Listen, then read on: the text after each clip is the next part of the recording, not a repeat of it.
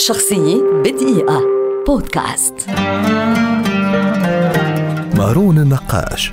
تاجر ومسرحي لبناني ولد عام 1817 ويعد أبا المسرح العربي والرائد الأول لفن التمثيل وهو من الوجوه البارزة التي شكلت الانطلاقة الفعلية للفن المسرحي في العالم العربي.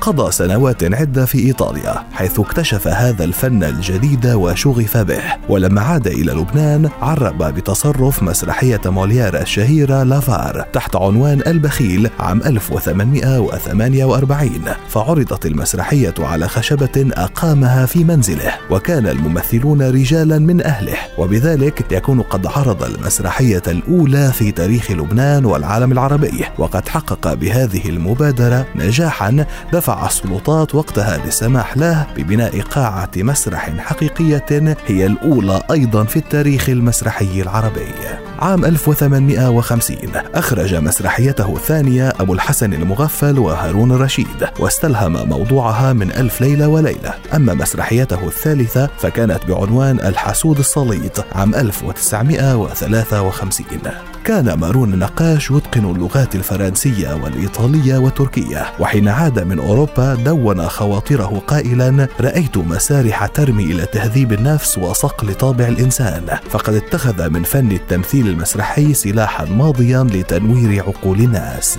عام 1855 أي بعد عامين على عرض مسرحيته الثالثة والأخيرة وبعد أن تعرض للكثير من المحاربة والقمع رحل رائد المسرح العربي مارون النقاش عن عمر ناهز 38 عاما مؤسسا لأحد أهم وأبرز صروح الثقافة والفكر والفن في تاريخنا. شخصية بدقيقة.